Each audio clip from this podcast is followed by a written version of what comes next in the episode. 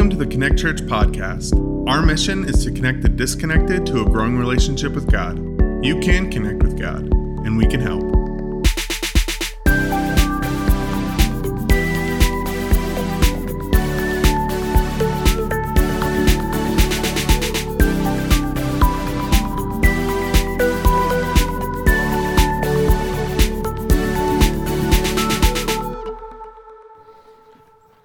Good morning, everyone. If we haven't met, my name is Alex, and I'm the Connections resident here. My job is to help people get connected here at Connect with community groups or with serving or just trying to meet people if this is your first time here to the area or looking around for a church. And so, if you want to talk afterward, I would love to say hi. That's what I love to do. So, thank you for being here. I'm so glad. I know as Christmas is winding up, we're getting so close. There are a lot of things demanding your attention and your time. And so, I'm glad that you joined us this morning um, today. So, I want to talk a little bit about expectancy because it's kind of a theme that hangs over the Christmas season, but it's also a general thing that guides us throughout life. Um, it can be fun, sometimes it can be hard. Um, expectancy is fun sometimes when you're doing something that's exciting, um, like Christmas morning presents, you're expecting about what could be under the tree. Um, for my friend Nathan and I, we yesterday did a hike at Fremont Peak in Cañon City. And what started as just a little hike down Tunnel Drive in Cañon City through the gorge, where we saw the peak and thought, okay, this might be kind of fun to hike up, especially with the lighting setting a little earlier. We might be just in time for the sunset. And so expectancy drove us up. We're going to hike through all the snow and the mud, even on this trail, hoping to get a great view of the sunset. And as we did, every time you turn a corner, you see maybe a little bit more of a false summit. You're like, wait, this trail isn't going where I thought it was going to go. And so we did that for several, a couple hours, and the sun kind of beat us. So we had to settle a little bit for a slightly lesser view than what the top of the peak would have been, but it was still pretty good. But expectancy was the driver behind that. We wouldn't have attempted the hike if we weren't expectant about what the view was at the top. Now, expectancy can also be more difficult. Sometimes it's when you get bad news about maybe a health scare or financial crisis or a big change coming up the expectancy of what's going to happen, what's gonna, God going to do, can be challenging. I know for me, one of the most challenging, informative, expectant experiences in my story um, this far, just a few years ago when I moved out here to Denver in 2021. Um, I was just uh, graduated college in May 2021. And so that summer, I had this holding pattern where I was living in Joplin, Missouri, working at Target, and I knew I was going to move to Denver in August. And so this whole three months, I was just waiting waiting, waiting, waiting, stocking shelves at Target, dreaming about climbing mountains, or becoming Coloradan, meeting people, building community, and going to school. And this expectancy of like, what is God going to do? I, I feel the sense that He's called me here, but I don't know what to expect. I'm hopeful, but I'm curious. And so sometimes expectancy can be, um, you know, curious about the mystery, what's going to come. And that's where we find ourselves today as we look at our Christmas series, Expectant. We're uh, picking up in the story where God has been silent for over 400 years. Israel hasn't heard a peep from him. There's a lot of mystery going on. What is God going to do? We know something's coming. Israel is groaning. They're, they're wanting um, escape from the uh, Roman political and economic um, grip that they have. Um, there's lots of things going on, so many things in the Bible that are um, building towards this expectancy that God's people need Him to move. And so that's where we see today. Um, we're going to read about the story of Zechariah and Elizabeth. Now, we know a little bit about them um, from previous sermons, but uh, Zechariah and Elizabeth, they're John the Baptist's parents. Before he got the Baptist title, but just John, they're his parents, and we're going to read about his birth story today. They had plans, I'm sure, but God interrupted them. And they had been expectantly waiting for the results of these plans thus far, and we're going to see what happens. Um, but before we enter the text this morning, let's get some background, just to recap about what um, has happened so far in their lives. First, Elizabeth has been pregnant, um, but she's not supposed to be because she's old and she's been barren. But the angel Gabriel appeared to her and told her that she was going to have this baby, John, and that he was going to prepare the way for Jesus. And then Zechariah, uh, Gabriel also appealed, appeared to him. Actually, Elizabeth, I'm mixing my Mary and Elizabeth stories up. Gabriel didn't appear to Elizabeth. He appeared to Zechariah and told all these things. And Zechariah didn't believe it at first. And Zechariah um, was uh, doubting. And so the Gabriel uh, said, You're going to be silent until this baby is born. And that's what happened. And so now Elizabeth is reaching her term, nine months. She's met Mary. Mary also got a visit from Gabriel, and Gabriel told her that she was pregnant with Jesus. So there's all kinds of things going on. God is finally showing up, and something is about to happen. And this is where we enter our story. So I want to read the whole text in um, one big reading because I think it's really helpful when we get the whole thing together. So bear with me. I'm going to read Luke 1 57 through 80, and the text will be on the screen. Verse 57 says this When it was time for Elizabeth to have her baby, she gave birth to a son. Her neighbors and relatives heard that the Lord had shown her great mercy, and they shared her joy. On the eighth day, they came to circumcise the child, and they were going to name him after his father Zechariah. But his mother spoke up and said, No, he is to be called John. They said to her, There is no one among your relatives who has that name. Then they made signs to his father to find out he, uh, what he would like to name the child. He asked for a writing tablet, and to everyone's astonishment, he wrote, His name is John. Immediately his mouth was opened and his tongue set free, and he began to speak, praising God. All the neighbors were filled with awe, and throughout the hill country of Judea, people were talking about all these things. Everyone who heard this wondered about it, asking, What then is this child going to be? For the Lord's hand was with him. His father Zechariah was filled with the Holy Spirit and prophesied, Praise be to the Lord, the God of Israel, because he has come to his people and redeemed them. He has raised up a horn of salvation for us in the house of his servant David, as he said through his holy prophets of long ago. Salvation from our enemies and from the hand of all who hate us, to show mercy to our ancestors and to remember his holy covenant. The oath he swore to our father Abraham to rescue us from the hand of our enemies, and to enable us to serve him without fear and in holiness and righteousness before him all our days. And you, my child, will be called a prophet of the Most High, for you will go on before the Lord to prepare the way for him, to give his people the knowledge of salvation through the forgiveness of their sins, because of the tender mercy of our God, by which the rising sun will come to us from heaven, to shine on those living in darkness and in the shadow of death, to guide our feet into the path of peace. And the child grew and became strong in spirit, and he lived in the wilderness until he appeared publicly to Israel. Amen. What a rich story of God's faithfulness and mercy. Um, before we dive into this text and really unpack what it means, let's pray together and ask God to reveal some stuff to us as we go through it. God, thank you for this opportunity to be able to study your word and um, a story that maybe is easy to look for uh, through as this Christmas season builds. We're always looking to Jesus, and we can't wait to talk about that later. But also this beautiful story of how you showed up in Zechariah and Elizabeth's life uh, through your mercy and through your kindness and through John. And so, would you help us to see what you're doing here? Would you help us to see what we can apply as we go about our days and represent Jesus to other people? Um, and may you speak to us through your word. In Jesus' name, amen. All right. So throughout this passage, we're given highlights of God's mercy. It's sort of a thread woven through this whole text. It's somewhat not obvious at all times, but sometimes explicitly said. But let's circle back to Elizabeth at the beginning in verse 57 and see what's happening here. I want to read it one more time, just 57 58. When it was time for Elizabeth to have her baby, she gave birth to a son. Her neighbors and relatives heard that the Lord had shown her great mercy, and they shared her joy. Now remember, as I mentioned before, Elizabeth is not supposed to be pregnant. She's old and had been barren. And so these nine months building up to this culmination of the miracle uh, is a big deal. And she never thought she'd see the day.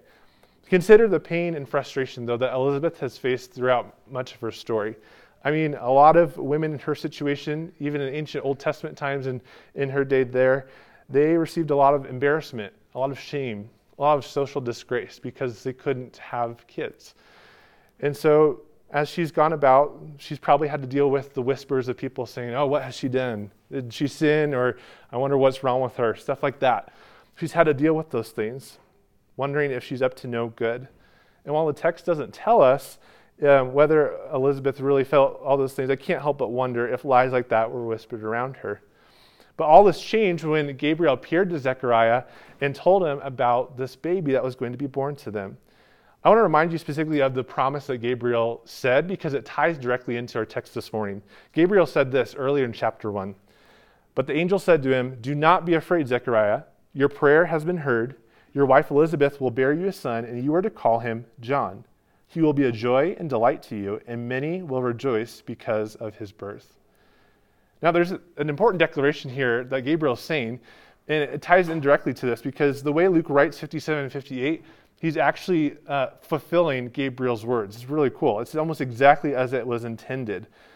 But then uh, we see this joy pop up, and that's the joy that Gabriel has promised. This joy that um, not only Elizabeth has because she's having her baby, but the neighbors and relatives have. They are joyous for her as well. Um, it says her neighbors and relatives heard that the Lord had shown her great mercy. God demonstrated his personal act of mercy to Elizabeth as well, and it's a cause for joy. We see this and we wonder, okay, that's a strange line. We don't necessarily um, attribute that to one on one encounters necessarily with God all the time, that God had mercy on a person. But in this story, God does. Um, I know there's a lot of um, pain around um, childbirth and not always having uh, the opportunity to have kids. And um, I don't understand sometimes why God picks people to have kids and why not. I know a lot of people who haven't have lifted up prayers, but in this case, God decided to um, give Elizabeth this gift for one big reason not only to show her personal mercy, but also to show mercy to Israel, to have a demonstration um, to show them the way to Jesus.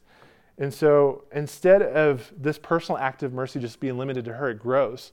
And so now people are sharing about her story. Instead of whispering about what's wrong with Elizabeth, they're saying, Have you heard this great news about Elizabeth? She's had this baby, and he is going to be something great. From here, Luke continues to share about Zechariah and Elizabeth's response. Verse 59 says this On the eighth day, they came to circumcise the child, and they were going to name him after his father Zechariah. But his mother spoke up and said, No, he is to be called John. They said to her, There is no one among your relatives who has that name. Now we've got to have some understanding of the context here too of who they are. They are good, faithful Jewish people, and so they're going to go circumcise their son on the eighth day, as God had prescribed in law way back when. That's what God's people did is kind of sign the covenant, and on that eighth day they would name their child as well. And tradition would have it that you kind of pick from the family tree, probably the father's side, and pick a name there and give it to your child. So makes sense that they would maybe name the boy Zechariah. So when Elizabeth speaks up and emphatically says no, his name is John. This is crazy. No one would do this. This is not logical. This doesn't make sense. But the story gets crazier because Luke says this in 62 Then they made signs to his father to find out what he would like to name the child. He asked for a writing tablet, and to everyone's astonishment, he wrote, His name is John. Remember that with the encounter in Gabriel, because Zechariah doubted what the angel was saying, he was going to not be able to speak until the baby was born. Now, back in those days, they also associated muteness with uh, deafness. And so that's why I'm assuming we're not sure if that is true, if it's both deaf and mute, but given the people's reactions and they're making signs to him, trying to get his attention, they don't think he can hear either. And so that's why he grabs a sign tablet. So the fact that he writes his name is John is shocking to the crowd because they think he's deaf. And so, how on earth has he figured out with his wife to both agree on this weird name change? Now, we don't know. We can't speculate too much if what Elizabeth and Zechariah, how they decided that, we don't know. But the crowd is clearly shocked that they would come to this conclusion together. Clearly, God is up to something. This is not normal. And they were, um, well, I think what is so shocking about this is that they were obedient to God. They could have avoided this name thing, they could have avoided all this drama, but they remained obedient. And following their obedience, Luke writes this then in 64 Immediately his mouth, Zechariah's, was opened and his tongue was set free, and he began to speak, praising God. And all the neighbors were filled with awe, and throughout the hill country of Judea, people were talking about all these things. Everyone who heard this wondered about it, asking, What then is this child going to be? For the Lord's hand was with him. God's mercy and this couple's obedience comes together and becomes the talk of the region those who had witnessed it were filled with awe and they had to tell others because this is not normal. This is not everyday stuff. Who was this child going to be? God's mercy was preparing a way. I feel like in our suburban and tech laden lives in Denver, South Denver, that um, we often have messages that spread, but we are using like social media or um, sometimes we might just talk to our coworkers, and, but we also don't always know maybe what our neighbors, what their good news is, and we sometimes live this isolated life. And so, hearing about this, where people are openly sharing, traveling across the region, about um, sharing what Elizabeth and Zechariah's story has been, seems somewhat foreign to us. But I wonder maybe if we've kind of lost touch with sharing good news, where sharing good news might be like sending a TikTok or a reel to someone to make them laugh, or it might just be sharing a funny joke or a fun story. But sometimes good news like this, like a, a surprise pregnancy that has culminated in this way through the Lord, that is big news. And maybe that's something we need to think about as we enter this Christmas season, how we can maybe get better at sharing good news that actually changes our lives. Similarly, Zechariah cannot hold back from sharing this good news because the Holy Spirit comes upon him and fills him with praise. And so Luke shares the psalm that Zechariah prophesied. And I want to read it one more time. I know we're reading so much text today, but there's so much rich theology happening in these words. And so Zechariah says this Praise be to the Lord, the God of Israel, because he has come to his people and redeemed them. He has raised up a horn of salvation for us in the house uh, of his servant David, as he said through his holy prophets of long ago.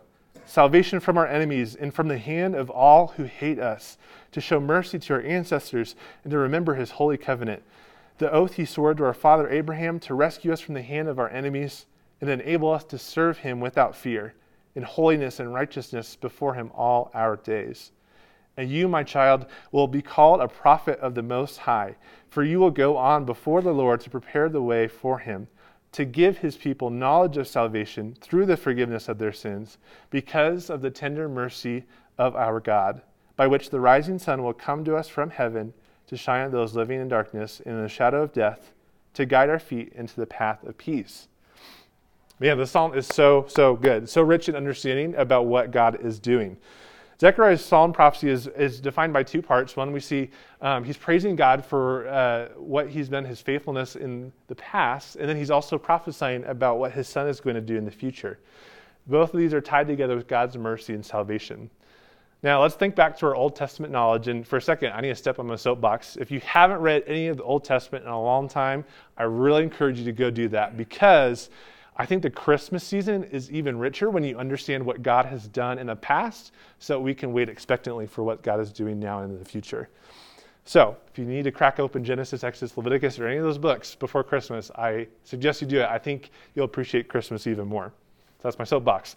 Now, going back to our OT knowledge, we need to remember a few characters that Zechariah mentions.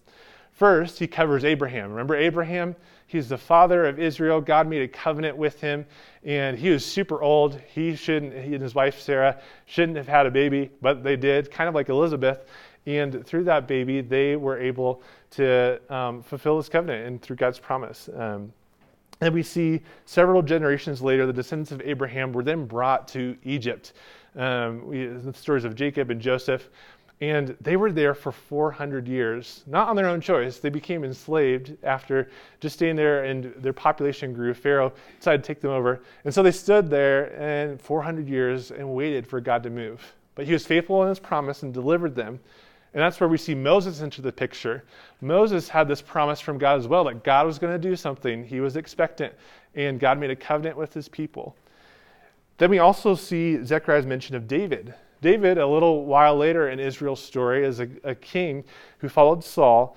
And um, he was, you know, a really cool guy. He uh, slayed Goliath, which is pretty neat. He did a lot of victories and stuff in his time, but he also did a lot of not great things.